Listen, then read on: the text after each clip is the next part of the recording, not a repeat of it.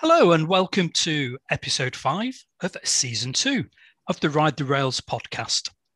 Today, I'm joined by Mark Smith, the man in Seat 61, and we're chatting all things luxury trains. Hello, Mark. Hello, Andy. Looking forward to a bit of luxury this podcast. Indeed. And I think between the two of us, we've covered quite a few of the, well, been fortunate to travel on quite a few of the luxury trains around the world. Um, could, could you uh, just let me remind me which ones you've been on? Oh, uh, in the UK, the Royal Scotsman and the Venice Simplon Orient Express, both the British Pullman train and the Continental train. And uh, over in Canada, uh, the uh, Rocky Mountaineer. Now, there are some, aren't there, around the world that sort of are hybrids. They cross over, like the Canadian across Canada that's got luxury premium class, uh, as well as sleeper class, as well as economy seats. And then in Australia, well, I think that one, the Indian Pacific from Sydney to Perth, has sort of crossed the line after it's dropped its economy seats. It is it is now a luxury cruise train. That's right. And is that the same? Is that applicable for the Ghan as well, traveling up to Darwin? Yeah, the Ghan and Indian Pacific are the, the same company and pretty much the same type of accommodation. No more economy seats or holiday class sleepers. It is now all gold or platinum class luxury. Okay, so and from from, from my side, uh, I've not been on the Royal Scotsman, so I am very envious about that. Uh, I've been on the British Pullman to connect with the Orient Express. So I've been through to Venice on VSOE. Uh, in Spain, I had the pleasure of traveling on a train down in Andalusia called Al Andalus, which was fabulous. Uh, also traveled on the Danube Express. Actually, I think, did you travel on the Danube, Mark? Oh, that's true. Yes. That's true. Yeah. An earlier incarnation of the Danube Express from Istanbul to Budapest via Transylvania, no less. Wonderful. Uh, and that's now operated by uh, Golden Eagle, who also operate private trains in Russia, which again I've been fortunate to travel on, the Golden Eagle. I did Vladivostok to Moscow. And then another time I did Beijing to Moscow through the Stans. So it was a Chinese private train up to the border of Kazakhstan and then picked up the Russian luxury train. Uh, Mark, I think we've forgotten another one the Blue Train. Oh, of course, yes, South Africa's Blue Train, and that's that's another service that started life as a scheduled train, uh, the Union Limited that used to connect off the Union Castle ships when they came into Cape Town and carry all the passengers to uh, Joburg, and now it's a pure luxury South African train with um, uh, complimentary Monte Cristo cigars, as I recall. You were kind enough to bring me back a couple when you travelled on it. Absolutely. Uh, I, I, know I know how to treat you well, Mark. It's um, oh the Winston Churchill champagne, which has completely slipped my mind. The name of the champagne. It is the it's the Pol Roger. Oh, Winston Pol Roger. Churchill. Yes, yes.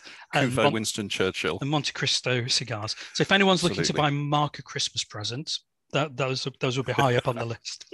um, in, also in Africa, um, I've travelled on Rovos and Shongololo. Uh, again, we can go. We'll go into those in a little bit of de- detail. Um, in Asia, I've travelled on the Eastern and Oriental. Now I'd forgotten that. Of course, yep. yes, that's another luxury train, Singapore to Bangkok. Yep. Uh, in India, I've money. I've more or less got a full house. I've not done the Palace on Wheels, but I've done all the other various cruise trains in India.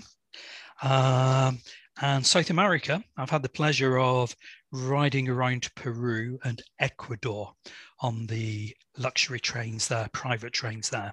So got quite quite quite a broad range of experience between ourselves of these trains. And a shout out to any luxury train operators. If we haven't been on your train, we can make ourselves available. I think that would be fair to say, Mark. Oh, absolutely.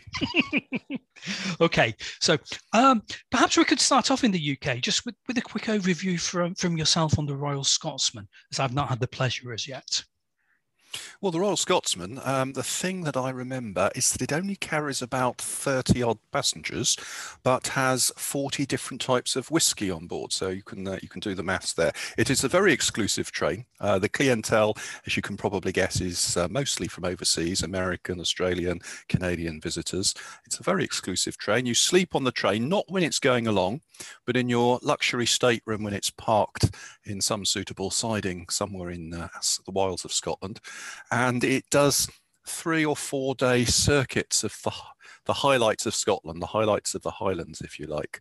Uh, the food is absolutely excellent. I really like those uh, smoked kippers for breakfast. Mm. The wine and, of course, whiskey are all excellent. Uh, the train manager uh, takes great pride in his uh, his cellar. Um, and uh, one unusual feature of this train is it's got an open observation balcony at the rear, rather like one of those Wild West trains. And uh, going over any of the scenic routes uh, in Scotland, and indeed I've been over the Forth Bridge standing in the wow. open air on this observation platform. That is is quite something. Absolutely, no, that sounds wonderful. And am, am I right in thinking that they do visit whiskey distilleries as a key part of the trip? That's right. The, the train has uh, stopovers and uh, activities. We visited the distillery at Dalwhinnie, uh, one of my favourite whiskies. Um, and in fact, we also had a stop uh, for uh, clay pigeon shooting, the first time I've ever tried that. That was great fun. It was uh, just right. It was it was possible to hit those things, but took a bit of skill. So that was a great introduction to clay pigeon shooting. and was that pre or post whiskey drinking? Fortunately, I think it was pre. Uh, definitely, we can say that. So, so the the um, the Royal Scotsman, of course, is run by Belmond. Um, the same people who operate the Venice Simplon Orient Express and the Eastern and Oriental Express uh, between Singapore and Bangkok. Um, they are definitely the professionals at the luxury travel experience. Yeah, absolutely. And, and you mentioned the Venice Simplon. So obviously you, you have the London to Venice route. Um, and when you're on the UK end of that, you ride in the British Pullman, which, which I have to say, of all the trains I've travelled on, that's, that's in my top five because it just reeks opulence, uh, going back in time. I, I just think it's wonderful, the Pullman both the, both the trains, the British Pullman on this side of the channel and the European Continental Wagon Lit set on the other side, are absolutely superb. Vintage coaches from the 1920s and the 1930s. You really do get to experience uh, old school travel in those. Um, the food's excellent and the service is excellent too. It's, not rarefied or snooty. Yeah. It's very friendly. Um, yeah. The British Pullman crew are especially great at serving you the smoked salmon and the uh, champagne as you head from London to Folkestone through sunny Kent countryside. Indeed, and then just just I, I've always I've always thought that it's such a pity that they can't somehow tie in the Pullman with the Continental train by even even just jumping on Eurostar through the tunnel, because what what happens? They you do go on a coach through, you drive around the streets of Folkestone and then go through the tunnel. And my little story about that part of the trip was in this rarefied atmosphere, even on board the coach, is quite nice service and they're looking after you and the clientele's having a wonderful time. We were driving through the streets of Folkestone three young lads, as we drove past, decided to pull Moonies at the coach. So that was a farewell to Britain. so oh, lovely, yeah. indeed. Um, and Be- Belmond, of course, also have the Northern Belle, which by by its name um, tends to operate up in the north of England. Um, it's more modern coaches, but they've been refurbished in a classic way. Again, one I've not travelled on, uh, but heard very, very good things. Um, so they're, they're often doing tours out of Manchester, York. Uh, occasionally they come, come down to the south of England. And again, that's that's another Belmond product. Uh, and all, all, all, these all these products, um, Mark has information on his site, and I'll be putting information on my Andy B Travel site as well. But really, every, everything that's we're running through today, and it, if it's missing, I will add it on onto my site. Um, so once we've crossed over into Europe, and we've settled down into our comfortable cabin on the VSOE, what was your what was your experience? And I'll tell you my experience. To see if we see if, see if we have the same same experience of it. Well, well, just to outline the journey, you leave London Victoria Station uh, late morning on the British Pullman train to Folkestone. You're then driven through the Channel Tunnel on a, a, road coach, as you explained. Then at Calais, with all the staff lined up to greet you, you join the real McCoy, the Wagon Lit, the, the 1920s sleeping cars, restaurant car, and uh, bar lounge car of the Continental train. So you settle into your compartment, which has uh, got a sofa and a wash basin. The beds will be folded out and made up for you later in the evening. Um, note that there are the, the biggest surprise that people have is that there isn't an ensuite toilet and shower. Uh, but they didn't have those in the 1920s. In the 1920s, you were lucky if your hotel room had hot and cold running water rather than just a, a, basin and a jug of water. That's the era we're talking about.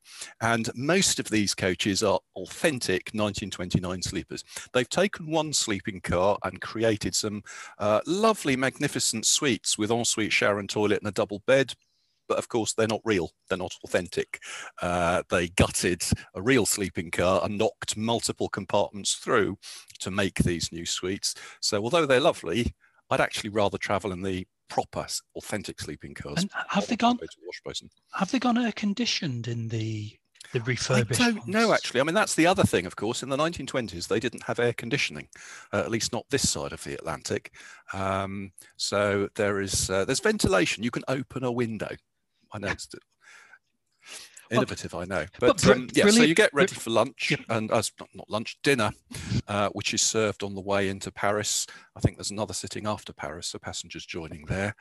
Uh, you're, you can retire to the uh, lounge car where there's a piano. And it's worth saying that the real Orient Express wouldn't have had a lounge car or piano or bar, but it's very nice to have it on this train before retiring to your sleeper, which have, has been set up by the attendant with some very comfortable soft bedding. Yes. I had a great night's sleep uh, in that uh, on that train. And then you wake up in the Alps. Uh, it's taken various, although it's called the Simplon Orient Express, it's taken various different routes through the Alps over the years, uh, and now doesn't use the Simplon. I think it still uses the Arlberg pass southbound and the Gotthard northbound, or possibly the other way around.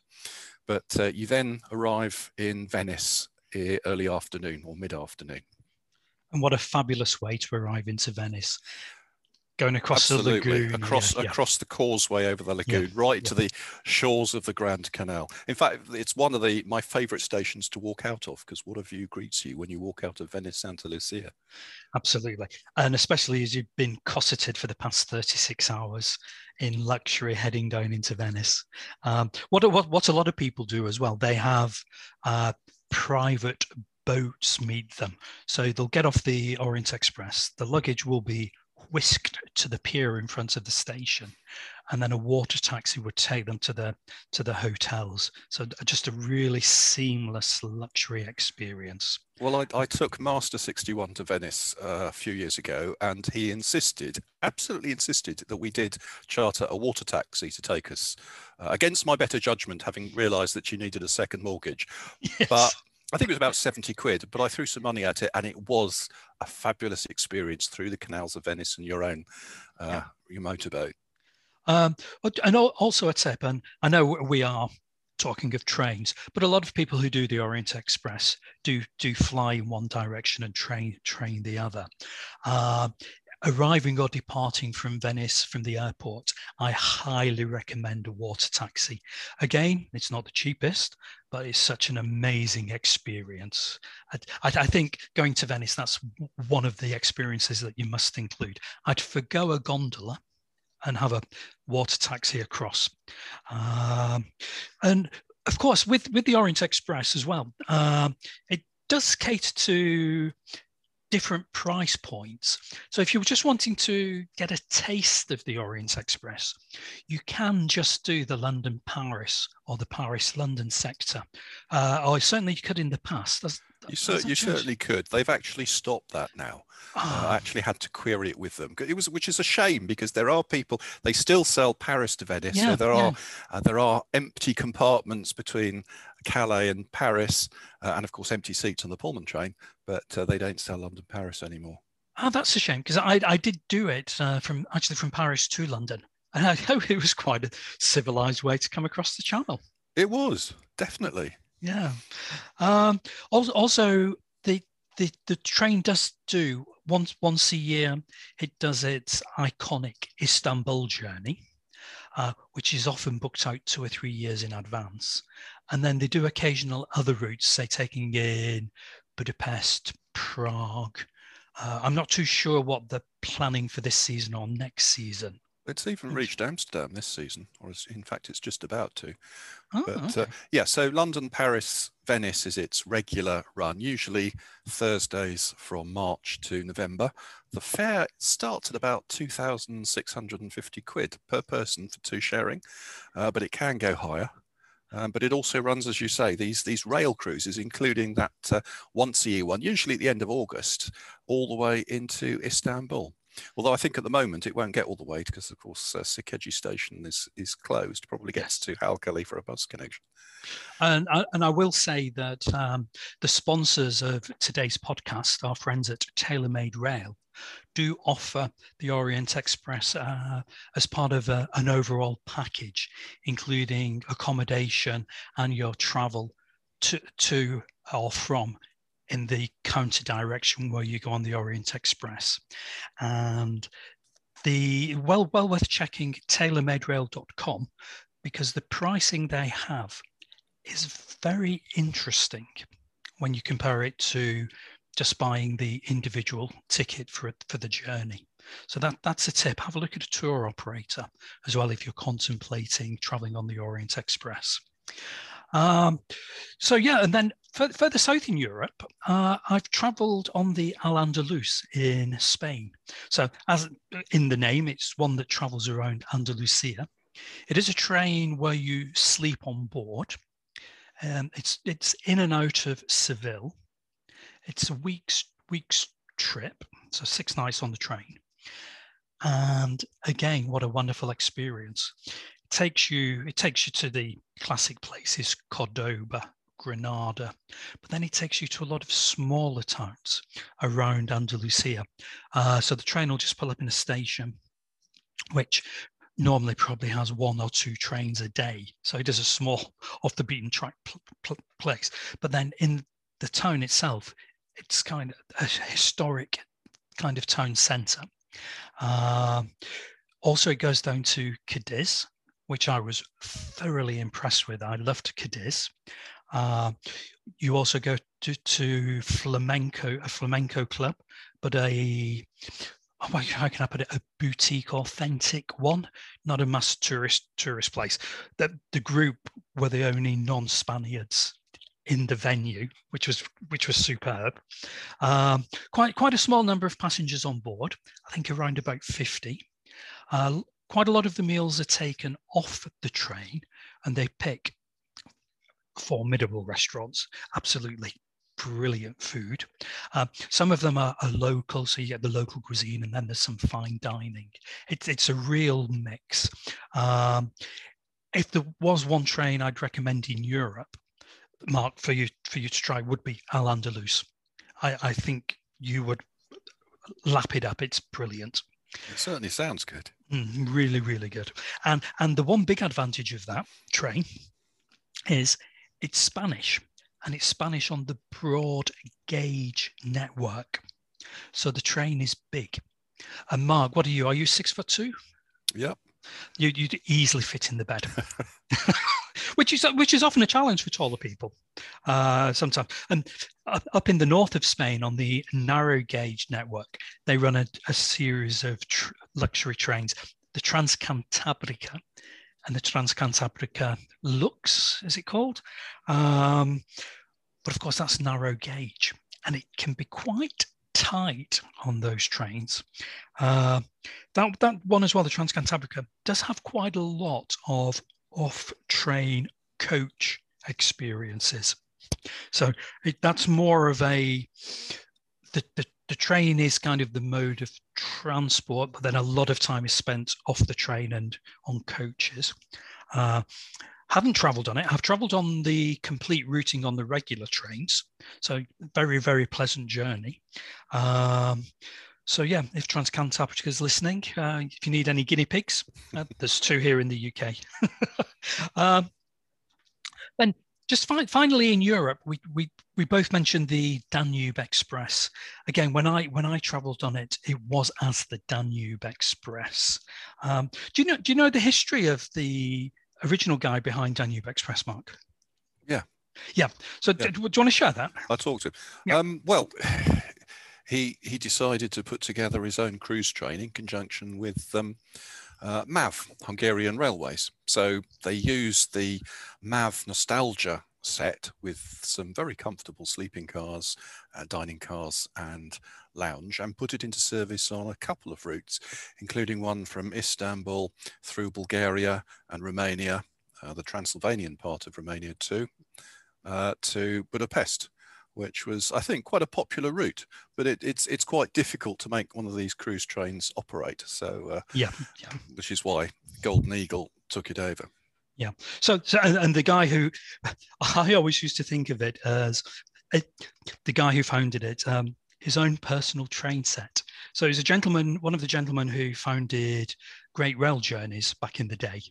Uh, and then when he, sold off Great Rail Journeys, he then invested in this tr- train, which is just what a brilliant thing to be able to do. So I was on board, and Howard was on board the train I was on, and he, he was just so proud of it. It was like his, his pride and joy. Uh, brilliant. It was a lovely journey, absolutely first class. Good tour leader as well from yeah. MAV. And as I re- as I recall, the kind of the newer stroke refurbished coaches you didn't have the issue of bunk beds. Everything was at a, low level. Some some of some of the different price points. The, some of them have had bunk beds, but a lot of them had all the beds at flower level. Should I best description? Uh, some in, kind of in an L-shaped formation. Um, yeah, I think we had two lower berths. I, I have still got a page about the Danube Express on seat61.com, which shows the journey that uh, that we did, although it has changed slightly since being taken over by Golden Eagle. Yeah, yeah. Okay, so Mark, I think it's a good time just to take a quick break for a quick word from our sponsor, TaylorMade Rail. So I'll see you on the other side. Season two of Ride the Rails is sponsored by TaylorMade Rail, the train holiday specialist. They offer flight free, independent holidays with the mission to simplify the complexities of rail travel to create sustainable and civilized holidays across the European continent. No itinerary is too intricate for them, thanks to their years of experience in the rail holiday business. Some of their most popular itineraries are in Switzerland, including the famous Glacier Express and Jungfrau Mountain Railway. Travelling to Italy via the Alps is also another popular option. They feature longer haul rail adventures, such as London to Istanbul, travelling north to the Arctic Circle, south to Morocco, and east to Russia. Not forgetting their UK holidays, an area that has seen significant levels of interest for 2021 travels. They have a high level of repeat customers thanks to their great service, clear layout of documentation, and reassuring in-trip support in the event of any hitches. They receive consistently excellent reviews on Feefo, the independent review site, where their average score is 4.8 out of 5, a testament to their customer-centric focus and product choices. TaylorMadeRail.com. Welcome back to episode five of season two of the Ride the Rails podcast. Welcome back, Mark, and let's move on to Russia, I think. Sharp intake of breath there. Uh, this no, this is where I believe, Mr. Smith, you may get jealous of my Trans-Siberian and Silk Silk Road experiences. I have travelled on the scheduled trains, but uh, none of those luxury trains that you dabble in, Mr. Brabin. so I there there are two two luxury trains that operate in Russia, which are targeted to non-Russians. You've got the um, Golden Eagle, and you also have a train called the Zaren Gold, which is very much aimed at the German-speaking market. Uh, I've travelled on the Golden Eagle. The first time was Vladivostok to Moscow. As I say, the second time was Beijing to Moscow along the, the Silk Road. Um, I have to say, it is a great way to see Russia. It, in, in many ways, is the epitome of a, a, sea, of a train cruise, very similar to a rail cruise. Very high levels of service, very comfortable compartments with ensuite bathrooms. So they have silver, gold, and they introduced a new one, platinum, which are suites. Uh, in the gold class, the lower beds are a three quarter bed, so two people can sleep quite comfortably there. In fact, they are the carriages that Russian railways use on a lot of trains to and from Moscow when they sell the deluxe cabins. Um, so they're very, very comfortable. F- food is great. Again, service is good. Uh, you, have two carriage attendants for each carriage who look after you. They're on call all the time. It's three o'clock in the morning, press a button. They'll bring you a cup of tea if you wish. Um, the train travels overnight uh, to maximize time, but also because of the distances in Russia, you know, there are a couple of days where if you were at sea, there'd be the, there'd be a sea day, so you have a train day. Um, people are, are, sat there with lots of books around them, kind of in the in the bar and in the dining car. None of them are looking at the books. They're just you're just um, obsessed by the scenery in Siberia. In a in a way, almost of the nothingness. Do you, do you see where I'm coming from with that, Mark? Just yeah, like rather like the Nullarbor Plain when crossing Australia on the Indian Pacific. Just just looking at those endless birch trees in Siberia. Mm. Was this in summer or winter? I, I did summer. Ah, yeah, okay. Summertime. Yes, yeah, yeah. Um, I, I've I've done a little bit of the Trans Siberian in winter. Uh, I'd, I'd love to do the whole experience in winter and ideally on a luxury train, of course, to enjoy the experience. Uh, but there's, there's lots of great off-train activities they do. They go to the village of the a village of old believers out in Siberia.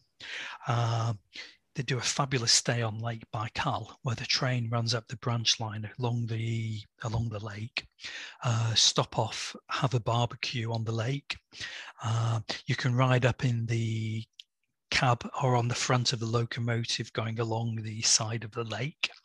Uh, it really, really is a, a, not a train spot. What can I put it? A, a train lover's delight. It really is superb. Uh, and then on the on the Silk Road, they use a Chinese luxury train from the Beijing right up to the Kazakhstan border beyond Urumqi.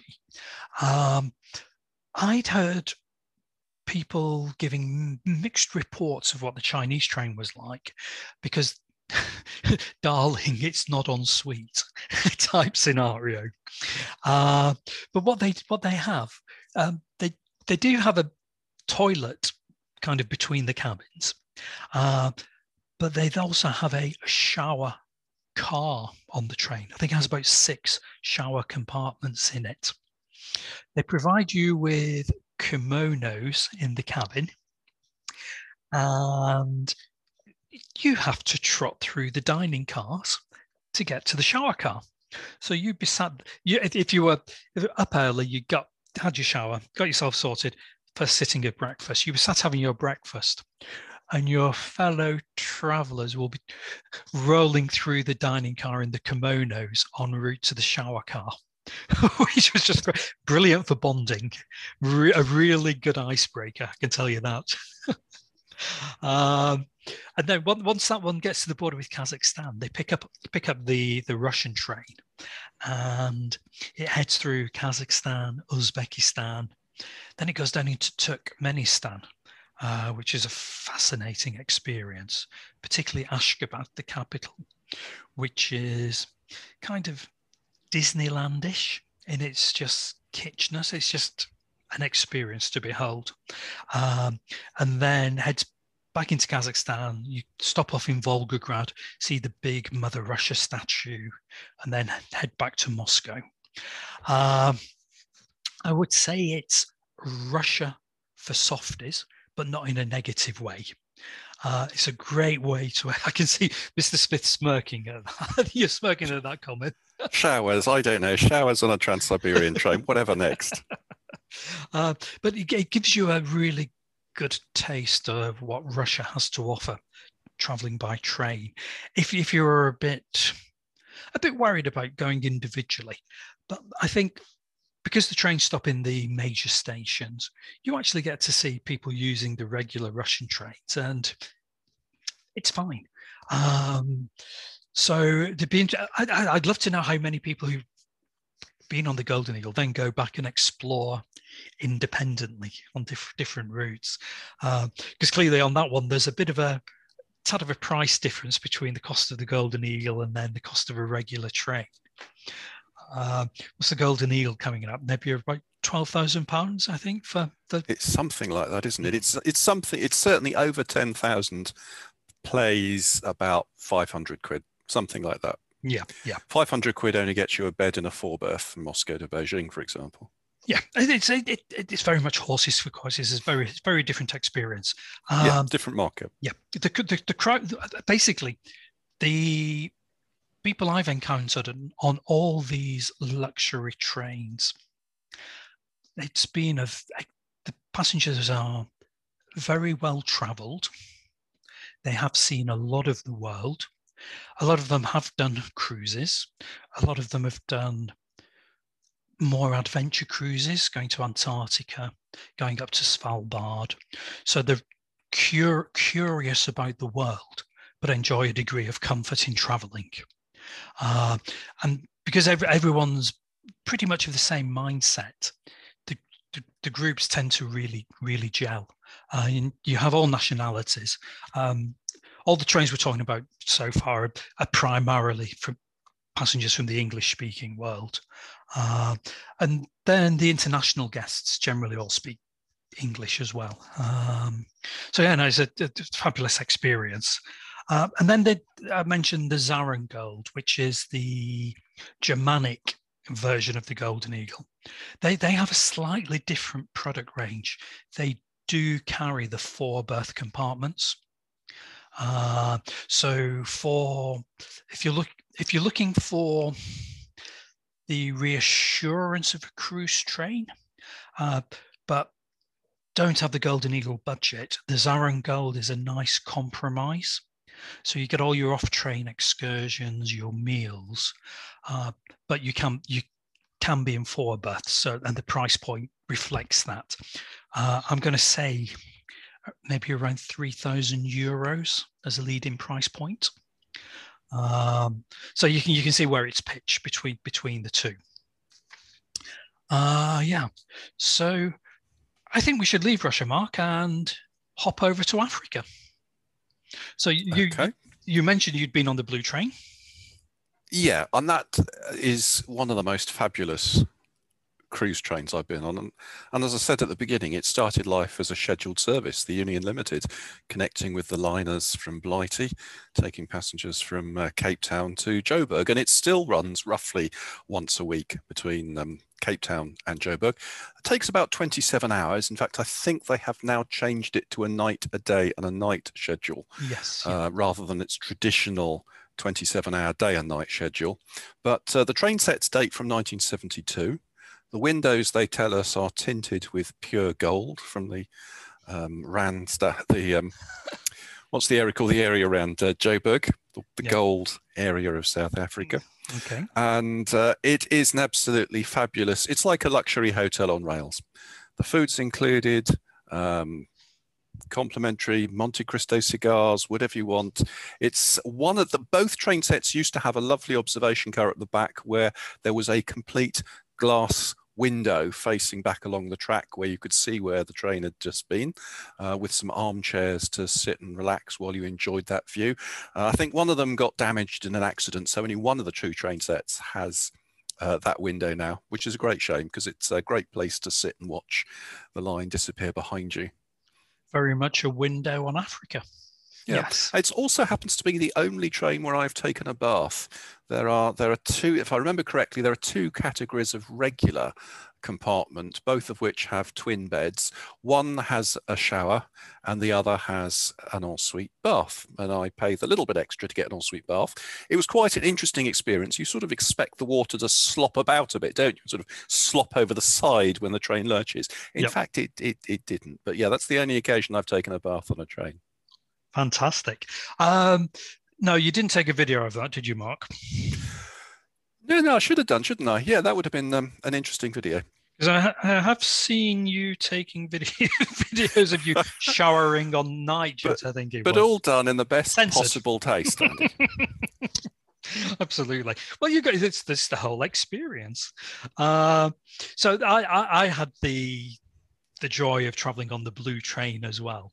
Uh, and again, when I did it, it was a one kind of one night, one day experience. Uh, I think with with the two nights, it's I think personally, I think it's a positive. It becomes more of an ex an extended experience. So it's a mini cruise train. I don't know what, what you think of if that's what they're going for, taking it to two nights.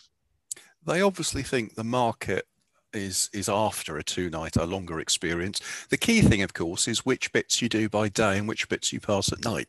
Uh, with all these trains you want to try and get the timetable right so you pass the best bit uh, by um, by day. Yeah yeah. No that's very very true. Um, the now my number one luxury train in the world is rovos. So the company was founded by a gentleman by the name of Rohan Vos hence the name Rovos. Uh, it's based in trains based in Pretoria, but it's um, it travels on the rails as far north as Dar es Salaam. Also, it goes into Namibia.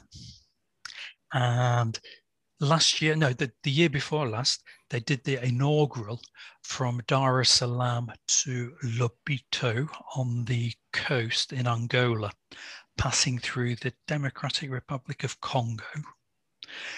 That is the number one journey I'd like to do because I've never been to DRC, I've never been to Angola, and to do it by train. Wow, what a way! what a way to do it. Fortunately, this year hasn't hasn't run or won't run because of COVID restrictions. So fingers crossed that we'll run next year. Um, the I'd say the pre- premium trip that they do is the Dar es Salaam to Cape Town run. So going from Tanzania down through Zambia, Zimbabwe, Botswana, and down through to Cape Town. I think that takes just around two weeks. Uh, the accommodation on board is luxurious. The dining is to die for. Uh, also has a really good cellar, uh, particularly Pinotage wines. So when I when I travelled, I was was was a guest of somebody, and we challenged each other to sample the whole cellar before we got to. Well, I was getting off in Gaborone. We didn't even scratch it like with a glass of wine with lunch, glass of wine with dinner. I'm very restrained on these things. I don't. it's just one glass, maybe two at the most. It's, it sounds like my sort of challenge. Yes, yeah. Well, you did the whiskey challenge. I did the pinotage challenge. We didn't get very far with the whiskey challenge, I have to say, on the Royal Scotsman. we we had a go. We had a good go at it, but yeah. Uh... Uh, so so yeah, Ro- Rovos has a. It does have an open air viewing platform at the back going through Africa, the, the kind of the Africa bush, middle of the night, no lights anywhere. The just kind of the views of the kind of the heavens, all the stars, everything. again, just magical. Uh, it's it, it really is uh, the best in the world, in my opinion. No, there was another, tra- well, there is another train in Africa called the Shongololo, uh, which again runs out of South Africa, does train cruises. Uh, it was independent, and I travelled on it in its previous guise. So if Rovos was a five star, six star exp- experience, Shongololo was more of a three star experience, I should say, just in terms of the, the product, uh, the pricing, etc. But they did they did do really interesting journeys, and I believe they're still doing interesting journeys. It's now been bought by Rovos and has been refurbished and had quite a bit of TLC on the carriages, which, if I'm honest, it did need. Um, when I did it, I I went to Swaziland by train. So I don't think many people can can say that. Uh, and then we went from Swaziland, we headed into Mozambique. So I, I just did a trip from Pretoria to Maputo. Um, then the train was coming back from Mozambique and going on to Zimbabwe. In, really interesting how they do the trip. At the back of the train, they have some flat wagons. And on the flat wagons, they have minibuses. So we get to a, a destination. The minibuses are unloaded, and then they're used for the for the tours. Uh, and yeah, re- really interesting what the what what they do. So how do you get the how do you get a minibus off a flat wagon in the middle of uh, Africa? That, What's their technique? ju- ju- Just just at at, sta- at stations, kind of the find. They the- drive it off the side onto a platform. yeah, yeah, yeah, yeah, Okay. yeah, yeah. Sounds So- an interesting technique. level access. um, so I, I I highly rate all three products in in Africa: Blue Train, Rovos, and the Shong, Shongololo. Um, heading across the Indian Ocean to India.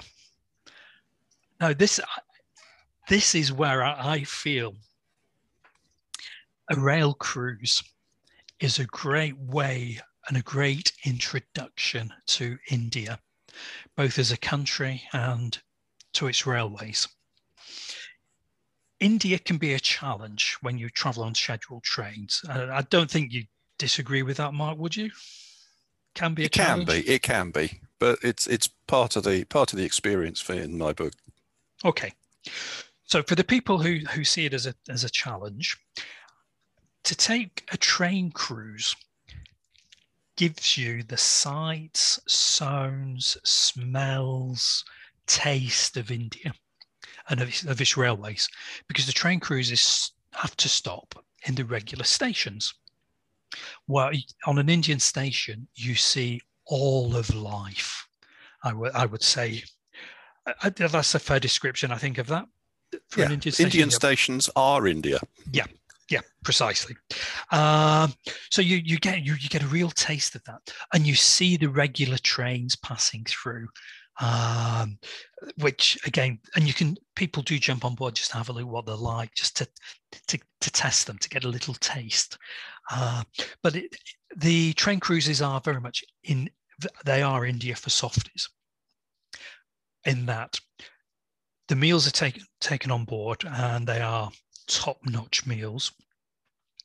When they're doing off-train meals, they tend to be in five-star hotels and sometimes in Maharaja's palaces. So you're not going to be getting poor quality food, should I say, on, on these trains. Um, so the, the the the top one is the Mah- Maharaja Express, uh, which tends to focus on routes around Delhi, does Rajasthan, various parts of northern India. Uh, then the one I haven't been on is the Palace on Wheels. Uh, uh, the Deccan Odyssey I travelled on, and on that one, it was an exploration of Maharashtra. So basically Mumbai's state, uh, which goes on for hundreds of kilometers inland and has just got some su- superb places which in my mind are off the off the beaten track very well frequented with indian visitors but no international visitors to these places almost the back of beyond. Great. And then down in the south, they, have the Golden Chariot uh, going around Karnataka and Tamil Nadu. Very different experience. Southern India compared to Northern India reflected in the foods, the service. It's just a very, very different experience, but again, a fabulous experience. Uh, and on that, on the Golden Chariot particularly, you cross the Western Ghats. So the chain of mountains going down the west coast of India has some engineering marvels when it comes to railways. At one point, there's I can't, the name of the waterfalls that begins with a D uh, where in monsoon, basically the train is running on the br- bridge by the waterfall, but the volume of water is so much it covers covers the train. Uh, when when I went, it wasn't as wet, so it was just just a fabulous, spectacular waterfall.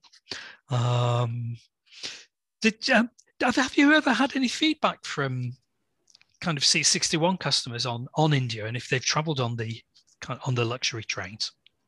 I have a lot of Seat 61 users using the schedule trains, but uh, very little feedback on the luxury trains. There's quite a bewildering array, as you've just uh, just explained. Yeah. Do you, do you, think there's a do you think there's a demand um, for for those trains if you feature them on the website? There certainly is. I mean, it's it's a different market. The, the hmm. market for scheduled travel um, independently and the market for cruise trains but um, there definitely is an increasing. It's the same. It's the same as the ocean cruise market. It's it's big and it's growing, and people are looking for new experiences. Yeah, and I think you could. Oh, the the Indian trains tend to run from October to April, which is the the best time to to go to India. You're avoiding monsoon or that buildup of heat pre-monsoon. Um, but I, I, I could say you could do 20 of the different itineraries and you'd still just be scraping the surface, surface of India. Uh, because obviously it's so vast and so many different aspects. So they don't, they can't go up to the hill stations, for example, because of the different gauge. Um, the, the, I'm trying to recall on on the Darjeeling line. Do they have a very, very much in inverted commas, luxury version of that train. No, on the Darjeeling line, it's it's just one train a day with um, first and second class seats. It's the Shimla route, uh, Kalka Shimla, where there is the Shivalik Deluxe Express, which includes meals and armchairs, as an alternative to the Himalayan Queen yep. ordinary seats. Okay. And that's quite something. I remember coming down from Shimla with um, uh, it got dark and uh, there were flaming torches, not not electric torches, actual flames lighting up the stations as the locomotive got the token from the signal box. That was quite an interesting experience. Brilliant. That yeah, just the the experiences that you get traveling by train in India, just uh, oh, they really are memorable. Um, tra- traveling a little bit, excuse me, a little bit further south in the world, just down to Australia. As we said at the beginning, uh, Australia is an interesting one where sh- basically scheduled trains have morphed into train cruises. Uh, and the, there's the two famous ones there's the Ghan and the Indian Pacific. Uh, have you traveled on them as a train cruise or as a regular train? Well, I travelled on them when they used to have economy seats and holiday class sleepers and the gold class sleepers. But uh, in fact, I have used both holiday class and gold. But of course, they are now all gold class with a new, even more upmarket platinum class. So they, as you say, they have become cruise trains. They're still great trains to travel on and they started their life as scheduled services. The Indian Pacific running Sydney, Adelaide, across the Nullarbor Plain to Perth, and the Ghan running from Adelaide to Alice Springs in the red centre of Australia. They are both great trains. I, when I travelled to Australia 30 something years, 1989 it was, um, Australia had an airstrike. So there were very few planes running in the country. And it went on for months and months. And you had the odd sight of seeing a Dan Air plane on charter say flying from Sydney to Melbourne because they could there were no Australian domestic flights running they were having to charter things in. So I explored I did explore Australia by train. I did the Indian Pacific in both directions. One direction great experience. To do it in both directions it's a bit uh, we'll say we smuggled on, smuggled on a couple of boxes of wine for the return journey to, to entertain ourselves. This was, as I say, 1989. Uh, so it's a very different train train then, and also also did the Ghan. Uh, actually, did it southbound from Alice Springs down to Adelaide, which great that was a great experience. Um, the we one of our mutual Twitter contacts uh, went on the Indian Pacific two months ago, was it? He did his trip. Yeah, he crossed Australia. In fact, he started in Queensland, headed down to Brisbane and then Sydney, and then crossed Australia and back. And certainly from his tweets, it it looked a tremendous trip. Uh, yeah, they're they're focus since it's become wholly a, a, cruise train. They they're focusing a lot more on the some of the off train experiences, the off train excursions. Right. Um, but, but inter- interestingly, on the Ghan, when I, when I look at the schedule, it doesn't seem to have an awful long time in Alice to get out to Ayers Rock. I don't know if that's just me misreading timetables, but. Well, Ayers Rock isn't next to Alice Springs. No, Everyone no. thinks yep. it is, and it's, it's hundreds of miles away. Mm. So uh, it's the sort of thing you want to do on a multi-day excursion from Alice Springs rather than a few hours while the train's stopping. Right. Yeah, I, I, seem to remember first first time I stayed out at Ayers Rock. Uh, I always remember what I, I'm I'm scared of snakes, or even the thought of snakes, and was, the accommodation was staying in tents, quite nice tents, but in tents. One of the things they did was a briefing, and they had a diagram of all the different snakes these were the deadly ones. like, mm, great. what have I let myself in for? um, so, okay, mo- moving continents again. Uh, perhaps if we do North America, uh, the Rocky Mountaineer is one that I haven't done. Been... Well, the Rocky Mountaineer is is the preeminent train through the Rockies. It's different from all the other cruise trains in that you stay in hotels. The train is purely sightseeing uh, during the day. So most they've got three different routes: Banff to Vancouver, Jasper to Vancouver, uh, and Vancouver to Jasper the long way round via Quesnel. Um, and they're all, um, well, the two main ones are two-day trips with one night in a hotel. Yeah. With uh, the gold class domes and the silver class single level domes. Um, food is served on the train. Every carriage has got an attendant that gives you a running commentary uh, and it's it's a fabulous trip. The one to take of the well of the three routes, the one with the most history as well as the best scenery is uh, Banff um, to Vancouver. The route that takes the original 1885 Transcontinental Canadian Pacific Railroad.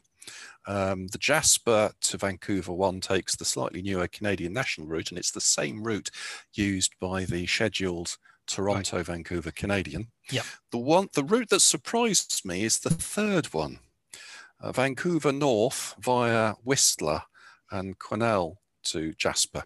Yeah. And I think that one actually takes two nights, um, or um, but that's that's less about a transcontinental route and more about uh, rainforest and the gold rush um, that they had in those parts. And that's got some absolutely fantastic uh, scenery along the Fraser River. And pre pre pre pandemic, I I think didn't it operate south of the border? They were starting a series of it going south of the border from Vancouver. They're, they're, branching out. They were going to operate a service between Vancouver and Seattle, but of course, scheduled scheduled trains run by Amtrak link Seattle and Vancouver. They were also going to try out a route between Denver and Salt Lake City, uh, in oh, the really? sta- wholly in the states, um, over the same route that Amtrak uses its takes its California Zephyr. A fabulous piece of line, but mm-hmm. you can do it on a scheduled train for a fraction of the, the, the price. So were they going to move the some of the Canadian rolling stock? I don't know what equipment they plan to use, um, but I think it was a subset of their double-decker dome gold class dome cars. Um, they're fabulous pieces of, pieces of equipment. You you sit on the raised level, all glassed in with a wrap over glazed roof. Downstairs, there's a restaurant where you take your meals uh, with uh, usually with a couple of different sittings.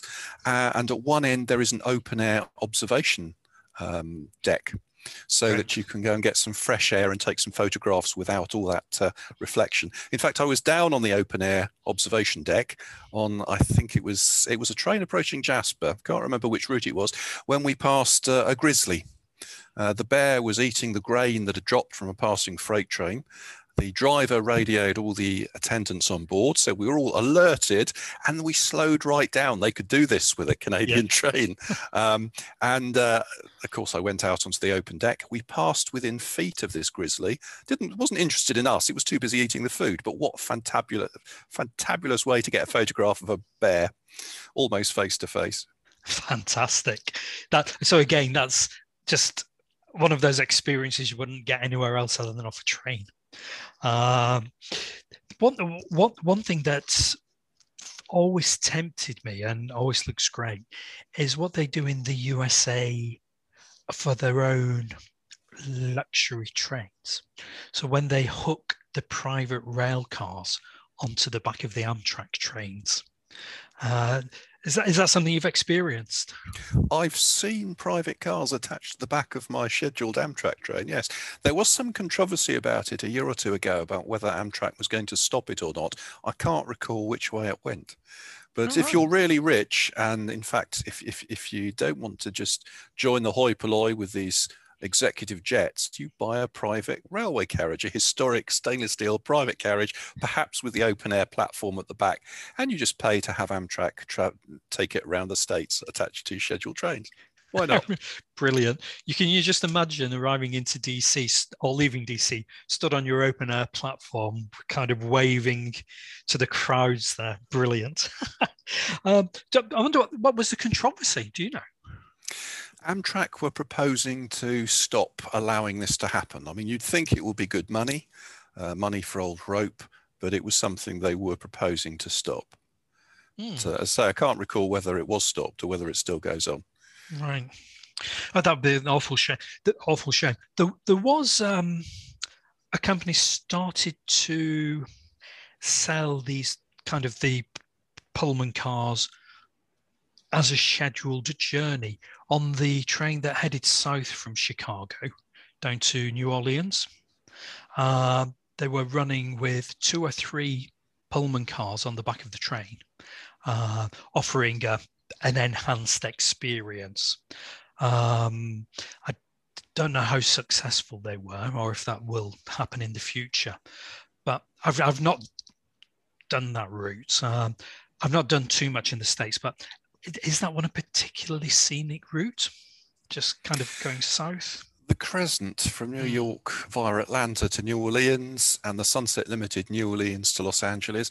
I don't think it's anything like as scenic as the um, California Zephyr from Chicago, Denver, Salt Lake City, San Francisco. So I'd, mm. I'd stick with that one if you're planning yeah. a trip stateside when things improve. Um, but the key attraction, of course, is stopping in New Orleans because that's not like any other American city. That's truly unique. Yep, yep, no, very true.